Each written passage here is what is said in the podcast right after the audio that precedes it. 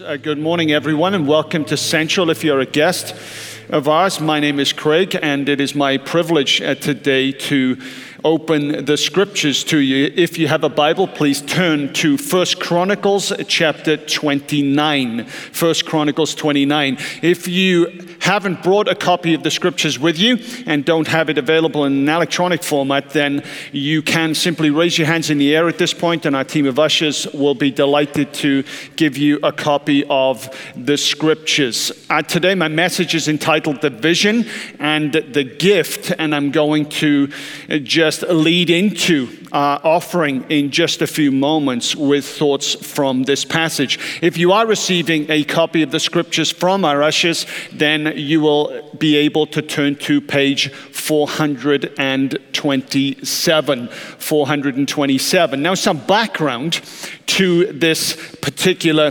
passage. First Chronicles 29 is actually written at the end of David's life. Many of you will know about David. David was a man of passion, bright victories, but incredible moments of defeat. He stumbled, he fell, he rose up, he dreamed, and he built. In the passage we look at today, right at the end of David's life, we discern that God's future is always worth the sacrifice. At, right at the end of his life, David recognized how important it was to invest in the future of other people. Now, think about that.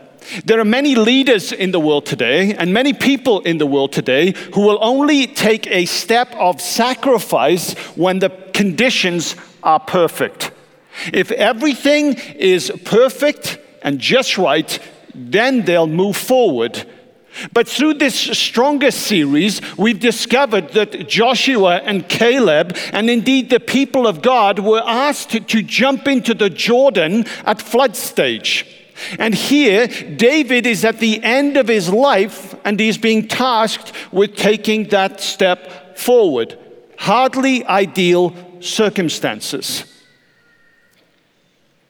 See, some people wait to make a commitment, a step of sacrifice when everything is perfect. But here, these two character sets, Joshua, Caleb, and David, they don't wait for perfection. Rather, in sacrifice, they prefer action. They do not count the cost, they simply recognize the transformation that their sacrifice brings. David recognized something that we do well to never forget death is the ultimate delete key. Calvin Miller wrote a book extracting leadership lessons from the life of David, and he wrote these words Death eliminates the future. David died on the threshold of other people's futures. This is the context for our story in 1 Chronicles chapter 29. The conditions aren't perfect, but David is a man of vision. He sees a moment of significance, he sees a window of opportunity, and he embraces the challenge that's before him. David, in a sense, is a thoroughly Jewish male in this point in time. You see, in the Jewish context, remembering the past was tantamount to being faithful in the present. David was fundamentally Jewish because he recognized that he stood today on the foundation of people's sacrifice yesterday. And he recognized too that his son Solomon and the people of God would move into their future on the basis of what David would do today. That's a thoroughly Jewish concept, but it's one that is almost being forgotten today. But as a word of encouragement to you all, let me just say this. The only way to deal with this desire, this temptation for immediate gratification, is to remember the significance of yesterday for our today and the significance of today for tomorrow. This is the context. David stands at the end of his life And he recognizes that his actions today, in this critical juncture for the people of God, would make a fundamental contribution to other people's futures. So, with this in mind, I want you to pick up the, the key idea today, and it's simply this. At its strategic times, God's people seize the moment to build bridges to the future through personal, devotional, and additional sacrifice. This is what David does. And later on in the service, we get the opportunity, the privilege of making David's example our personal experience. Have a look with me, if you will, to 1 Chronicles uh, chapter 29 as we begin to read from verse 1. Then King David said to the whole assembly, My son Solomon, the one whom God has chosen, is young and inexperienced. Wow. I, I would hate for someone to say that about me in public, wouldn't you? This is, this is Solomon's dad just calling him out before the entire congregation. Hey, this guy's young, he's inexperienced. People, uh, he needs your help. And then he continues The task is great because this palatial structure is not for man, but for the Lord God. This palatial structure is not for man, it is for the Lord God. As we prepare to commit generously, sacrificially to the future that God has for us, I think we need to recognize that sacrifice commences with a vision and a task. This is the point of verses 1 and 2. Now, David, just like Moses before him, wasn't permitted to build the temple of God. In the way that Moses wasn't permitted to lead God's people into the promised land, God tells David, David, it is not being given to you to build the temple. But there was a vision. If you read at home, First Chronicles chapter 28, that's what the vision was. So, this sacrifice that David is about to do himself and call the leaders in the congregation into begins with a definite vision and a definite task. They're going to build the temple of God. Now, having said that, there is something so significant here because what David wouldn't see in, in the flesh, he saw by faith and David's faith is visionary because his vision makes provision for the task. I hope you see this. When God gives you a vision, there is, a, there is the need for provision. And so in chapter 29, we're talking about the provision for the vision. Provision for the vision. God has given us a vision. And whenever you have a vision, bless you, whenever you have a vision, uh, the sound is great in this place. Whenever you have a vision, there is the need to make provision for the vision. That's essentially what David does. But I, I want you to note the words he uses as he addresses the congregation. Having just outed Solomon as young and inexperienced, he then says this The task is great because this palatial structure is not for man, but for the Lord. That word, palatial structure, is used seldomly throughout the Old Testament. It's used, I believe, in Nehemiah chapter 1 and verse 2, where it talks about a fortress or a citadel. That's the meaning of the word. And so here is David Having told the people in chapter 28 what the vision is and now coming to the task, he uses a word here that really isn't that appropriate a word to talk about the temple. The temple isn't a fortress, the temple isn't a citadel. So, why on earth does David use this word when he comes to talk about the temple of God?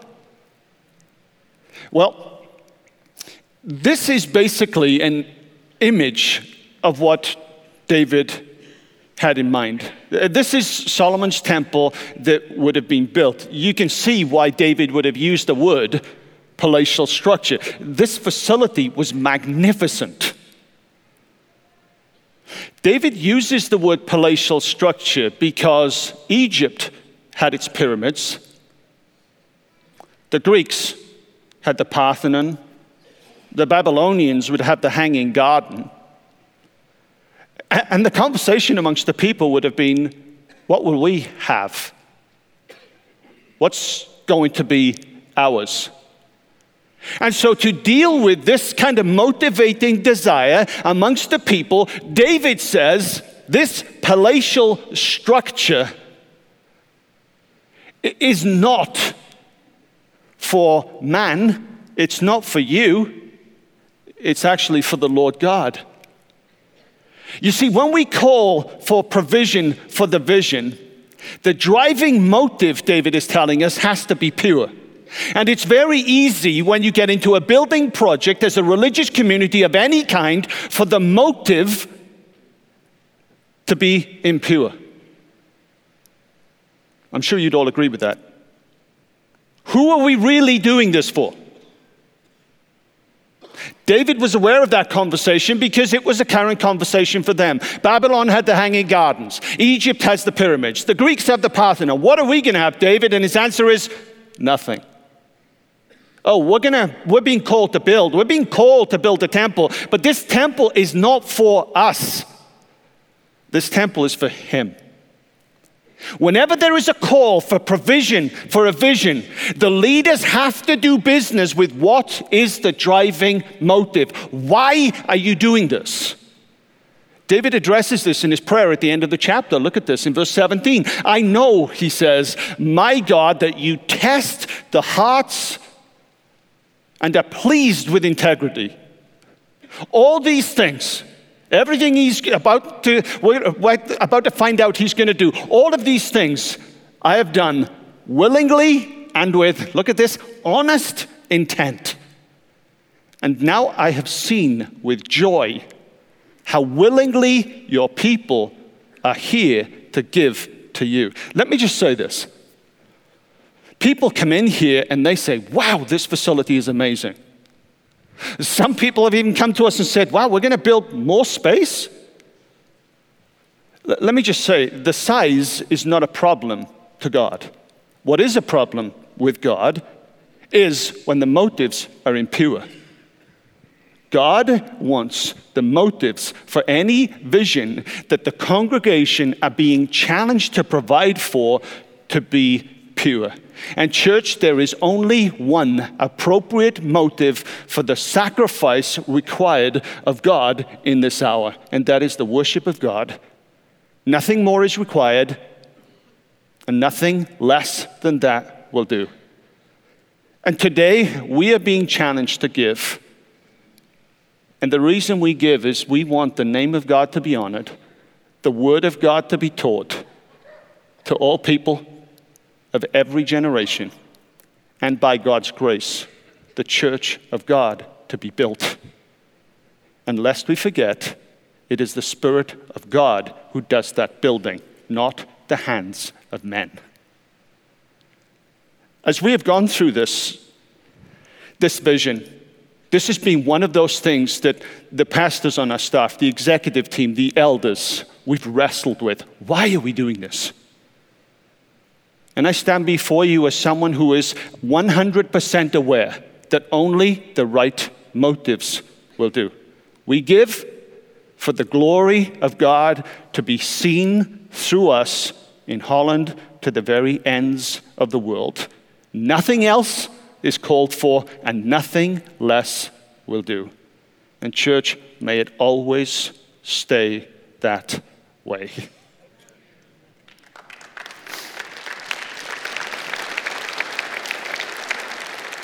So here we see then that this vision begins with a requirement for provision. And David says, Listen, this is a big task, but our motives here have to be pure. Only the worship of God will do. We're not in the business, David says, of competing with the Greeces and the, the Babylons and, and the Egyptians of this world.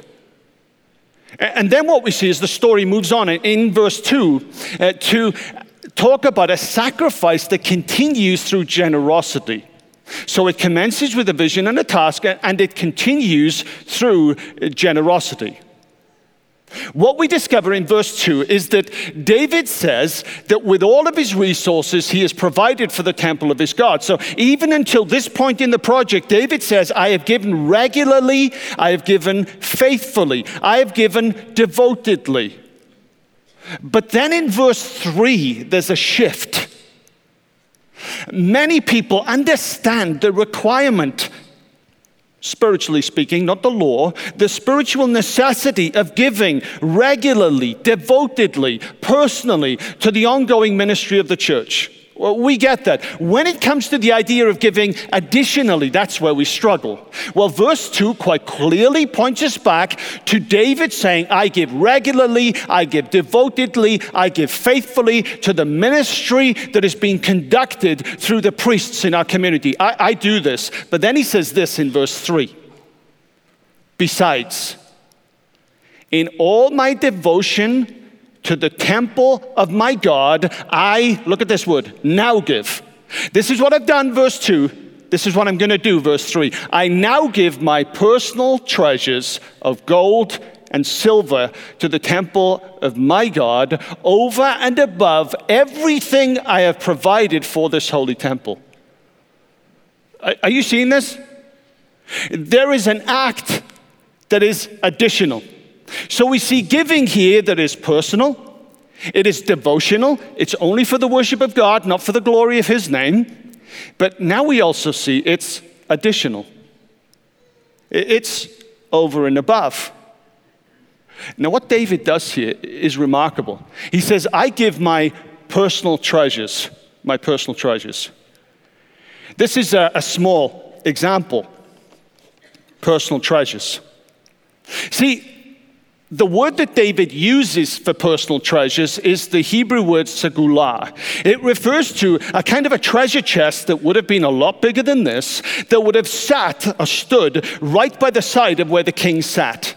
This segula was basically the king's personal uh, security in times of political distress or personal hardship. What David is saying in this moment is that I want to and I'm going to give my entire personal fortune, my security, and the security, and I'm going to invest the security of my family for the vision that God has given us to do. That's a, a truly remarkable step, isn't it? It's little wonder by the time we'll drop down to verse 5 and verse 6, the congregation of people are stunned. David, you're giving your segulah? Why would anyone do that? Uh, why would anyone be willing to invest their own security in a vision that God has given? The simple answer, of course, is because God has said, but why would we believe that that would be what God has told us to do? To understand this, you need to understand the, the context and the development of this word segulah within the ancient scriptures. It's used, as we see here, to refer to the treasure of kings. But the real background for this word is actually God's treasure. The word is used eight times in the Old Testament, twice to refer to the treasure of kings, and six times it refers to God's treasure. As is frequently the case with passages like this, the scripture of most importance is the scripture of first reference. Where is this scripture first used? And you'll see it used here in Sinai. In this moment, some of you may remember the, the picture that Brad put up on the screen of, the, of Mount Sinai. It's there in Sinai as the, rat, as the covenant has been ratified between God and Israel that this word is used. God tells them, Now, if you obey me fully and keep my covenant, then out of all of the nations you will be my segulah. You will be my treasured possession.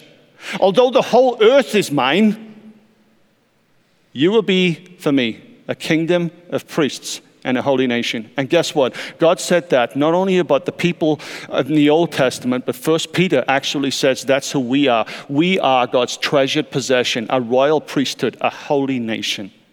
So, why is David willing to do this?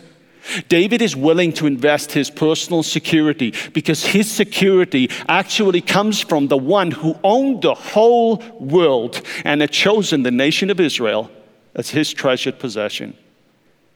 And in such a season of sacrificial, uh, such a season of need, David's security is in the God who gave, not in the money he'd saved. Do you see this? The reason anybody gives additional is because they know this truth. And isn't this what Pastor Kevin talked about last week? You see something something new, something true. You respond to a new truth. You discover a new truth, and it leads you to a new trade. You trade up. But we're only willing to trade up if we recognize that this is the truth. We give of our treasures because guess what? We are His treasure. We are His people. We are His chosen people in this world. And God says, Give back to me what I have given back to you. You know, we live in a world where this truth is often missed. But McConville has wise words for us in this season. He says, often the extent to which we are prepared to risk our material well being is a measure of the seriousness with which we take our discipleship. If we understand that the reason we give our treasures is because we are His treasures, then we clearly take our discipleship seriously. So you see where this begins. It begins with a vision and a task, and then sacrifice continues with generosity. And then, thirdly, what we realize in this point of the story is this kind of sacrifice champions a response from the people. There is the, this response from verse 6 through verse 9 that we now see happening in the lives of the people. This sacrifice begins in verse 5, where David asks this question. Now, having seen my willingness to be sacrificial, David says, and he now looks at the leaders that are there, the princes, the rulers, and then the entire congregation. And he asks them this question Which of you, who among you, is willing to consecrate themselves to the Lord today.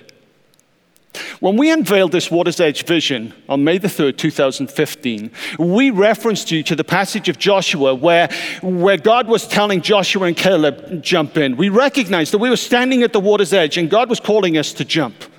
God was calling us to take that step of faith. And the verse that stuck out to us was when God came to Joshua and said, Joshua, this is what I want you to do. I want you to consecrate yourselves because tomorrow I will do an incredible work through you. It's remarkable that at significant seasons, in the, in the journey, in the development of God's people, there is this command to jump in, even when circumstances don't seem to be ideal, they're less than perfect. But more remarkable than this challenge to sacrifice is that we see the presence of this word consecrate. In other words, God is saying to them, Listen, I'm going to do a remarkable thing through you. But before I can do anything through you, I need to do something in you. And David here asked this question to the entire congregation Who is willing to consecrate themselves to the Lord today? Who is willing to allow God to do something in them as they respond generously, following David's example, in order for him to do something incredible through them?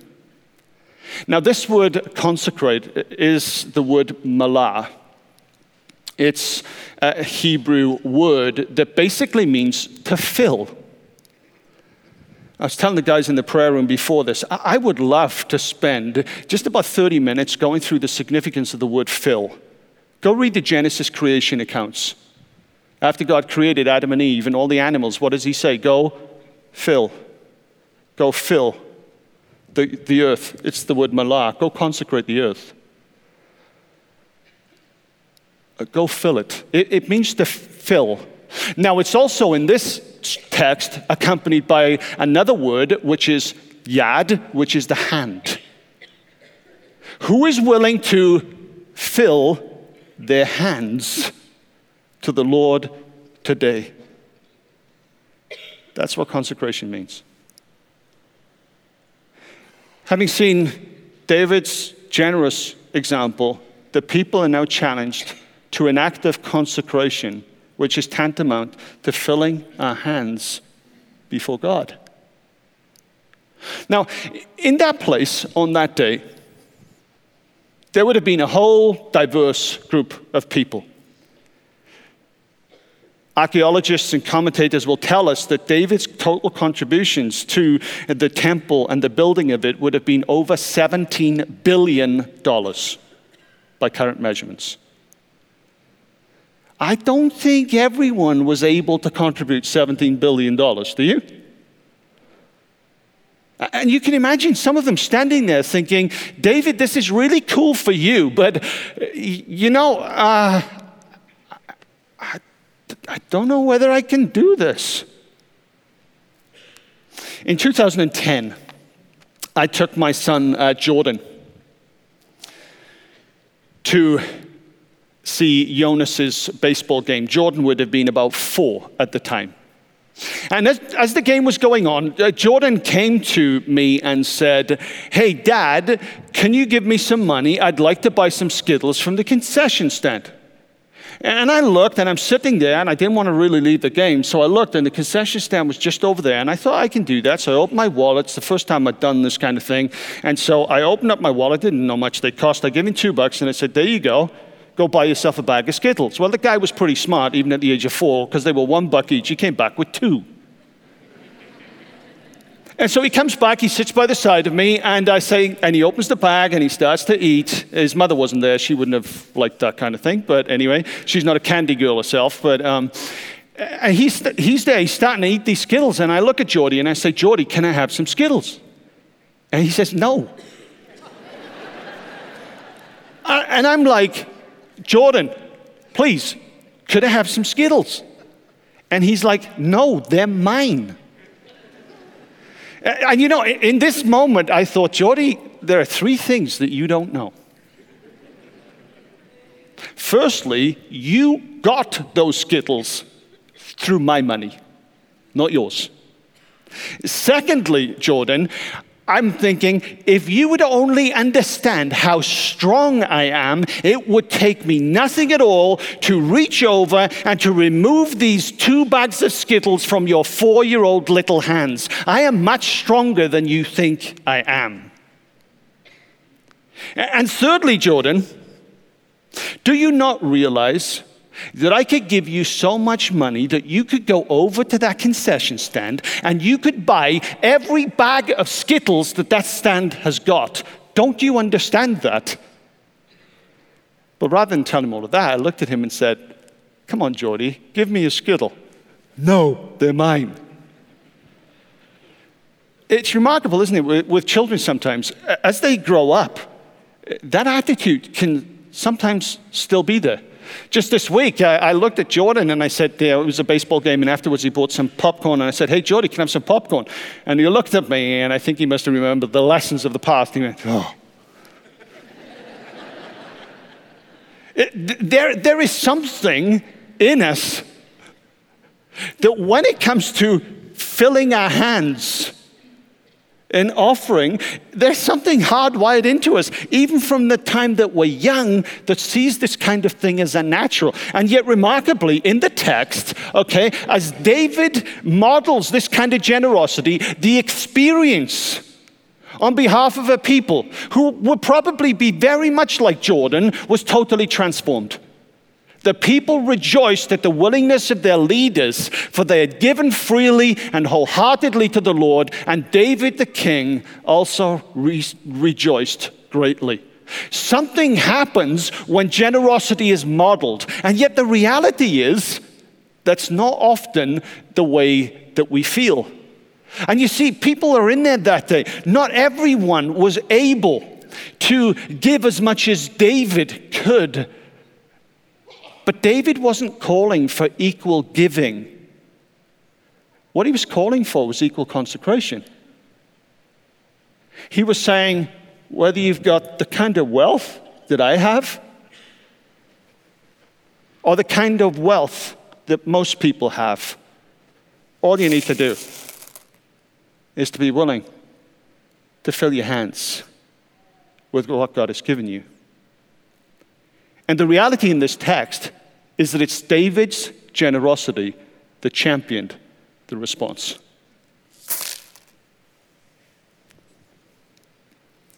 How much like Geordie do you think we can be?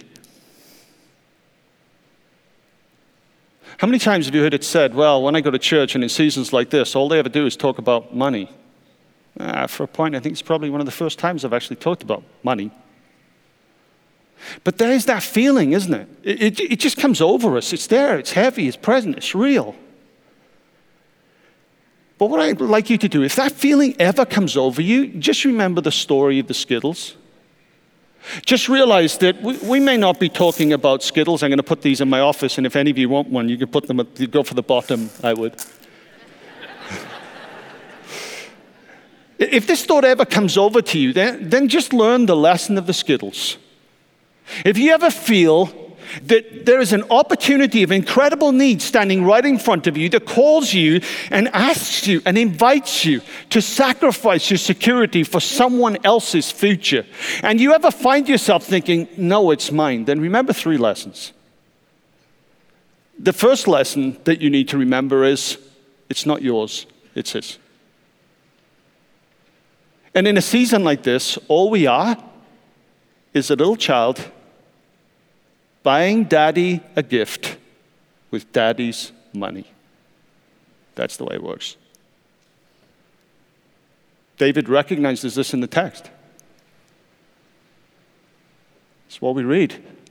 Praise be to you, Lord God of Israel.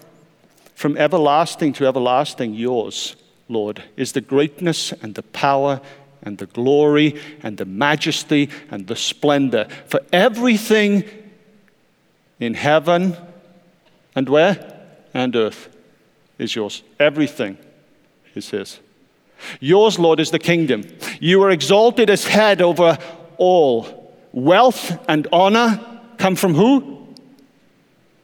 From Him. You are the ruler of all things.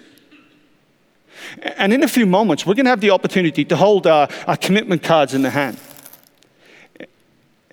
And as this response is, is being championed, what we're doing is we're recognizing God, this isn't mine, it's yours.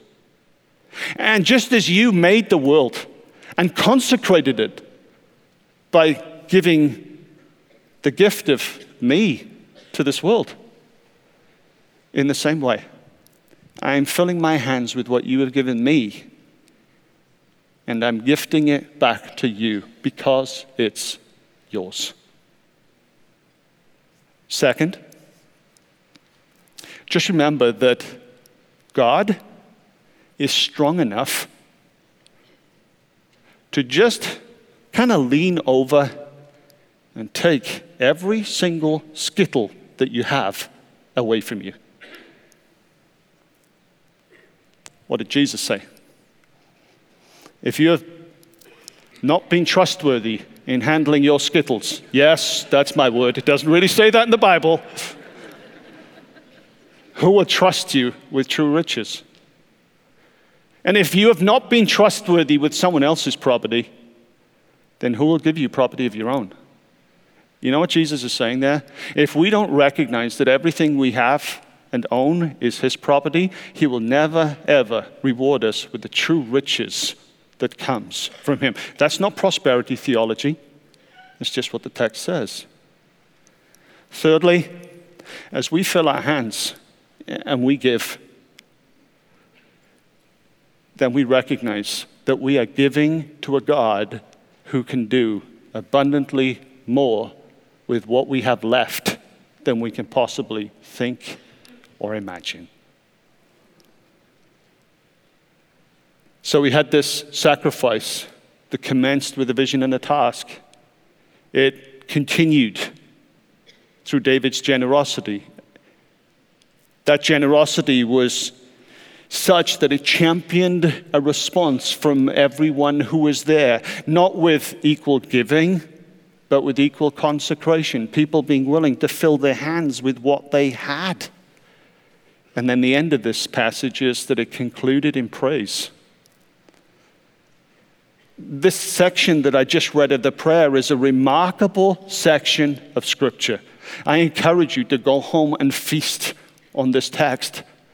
But the first time, even as a young boy, I read 1 Chronicles 29 as I was reading through the Bible as a teenager. There's one verse that stuck with me and altered the way I thought about giving for the rest of my life. It's verse 14. Uh, look at this with me. But who am I?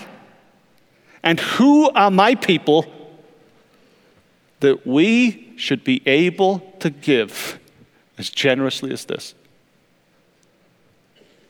Does that not do something to you? Does that not change your way of thinking about giving? There's David, $17 billion gone. They're all the kings, all of the people. Some of them can only give a few skittles. And they give it. And then David says this who are we that we can possibly be as generous as this?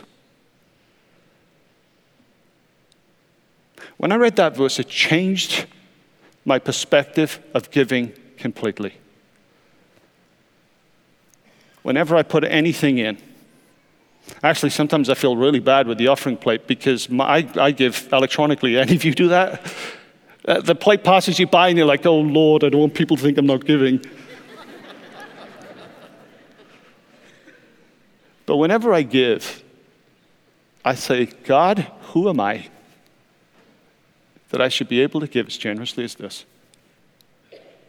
See, whether we like it or not, we didn't have much of a choice about where we were born and to whom we were born. For some of us, that invokes bad memories. For many of us in here, that invokes great memories. Who are we that we should be blessed with families like that?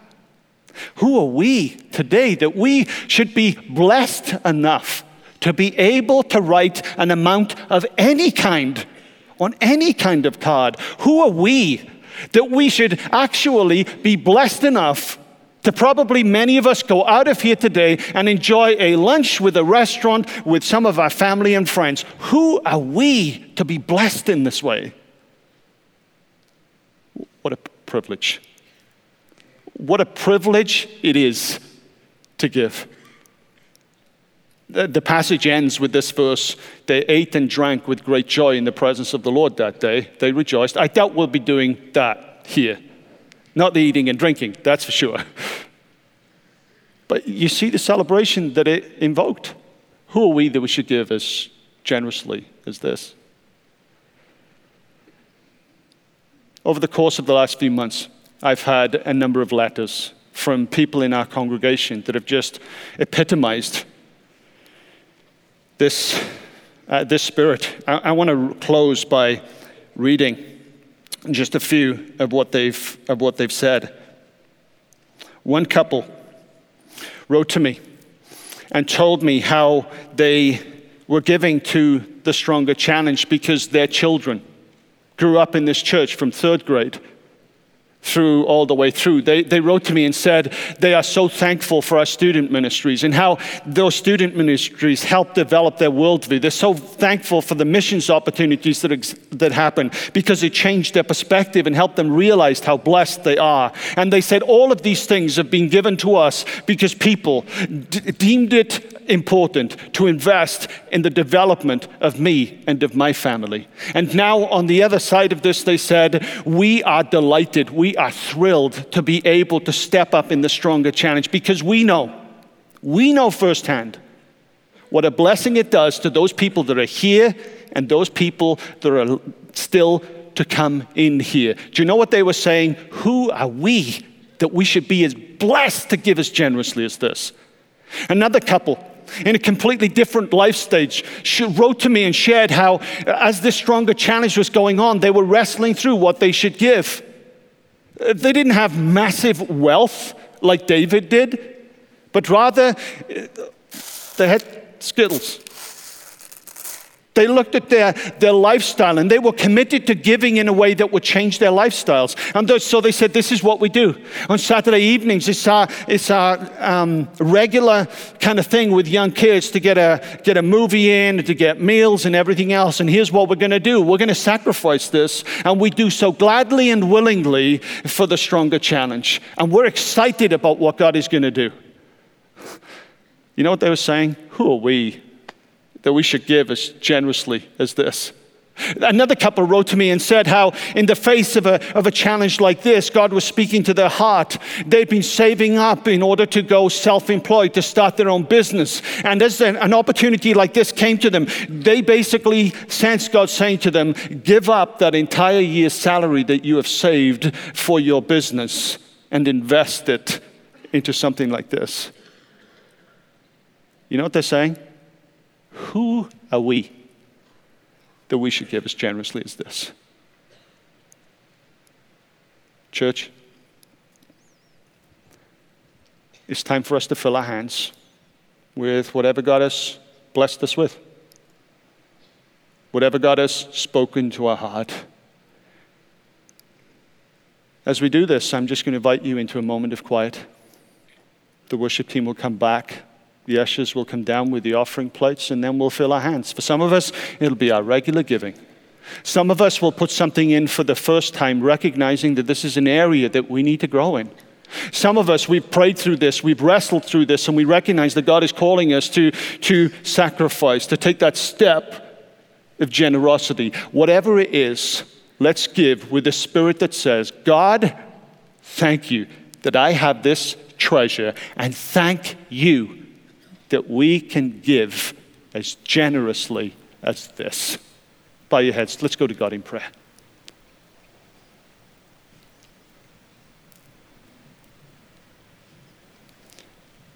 Father, in this moment, we thank you that everything in heaven and on earth belongs to you. Everything.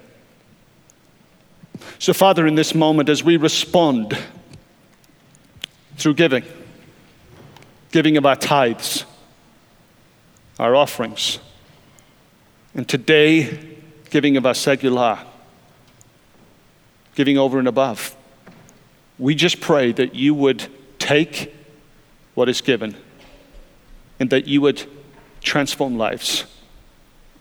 We pray that your name would be glorified we pray that the Word of God would be taught to people of every generation, tribe, tongue, and race through this church.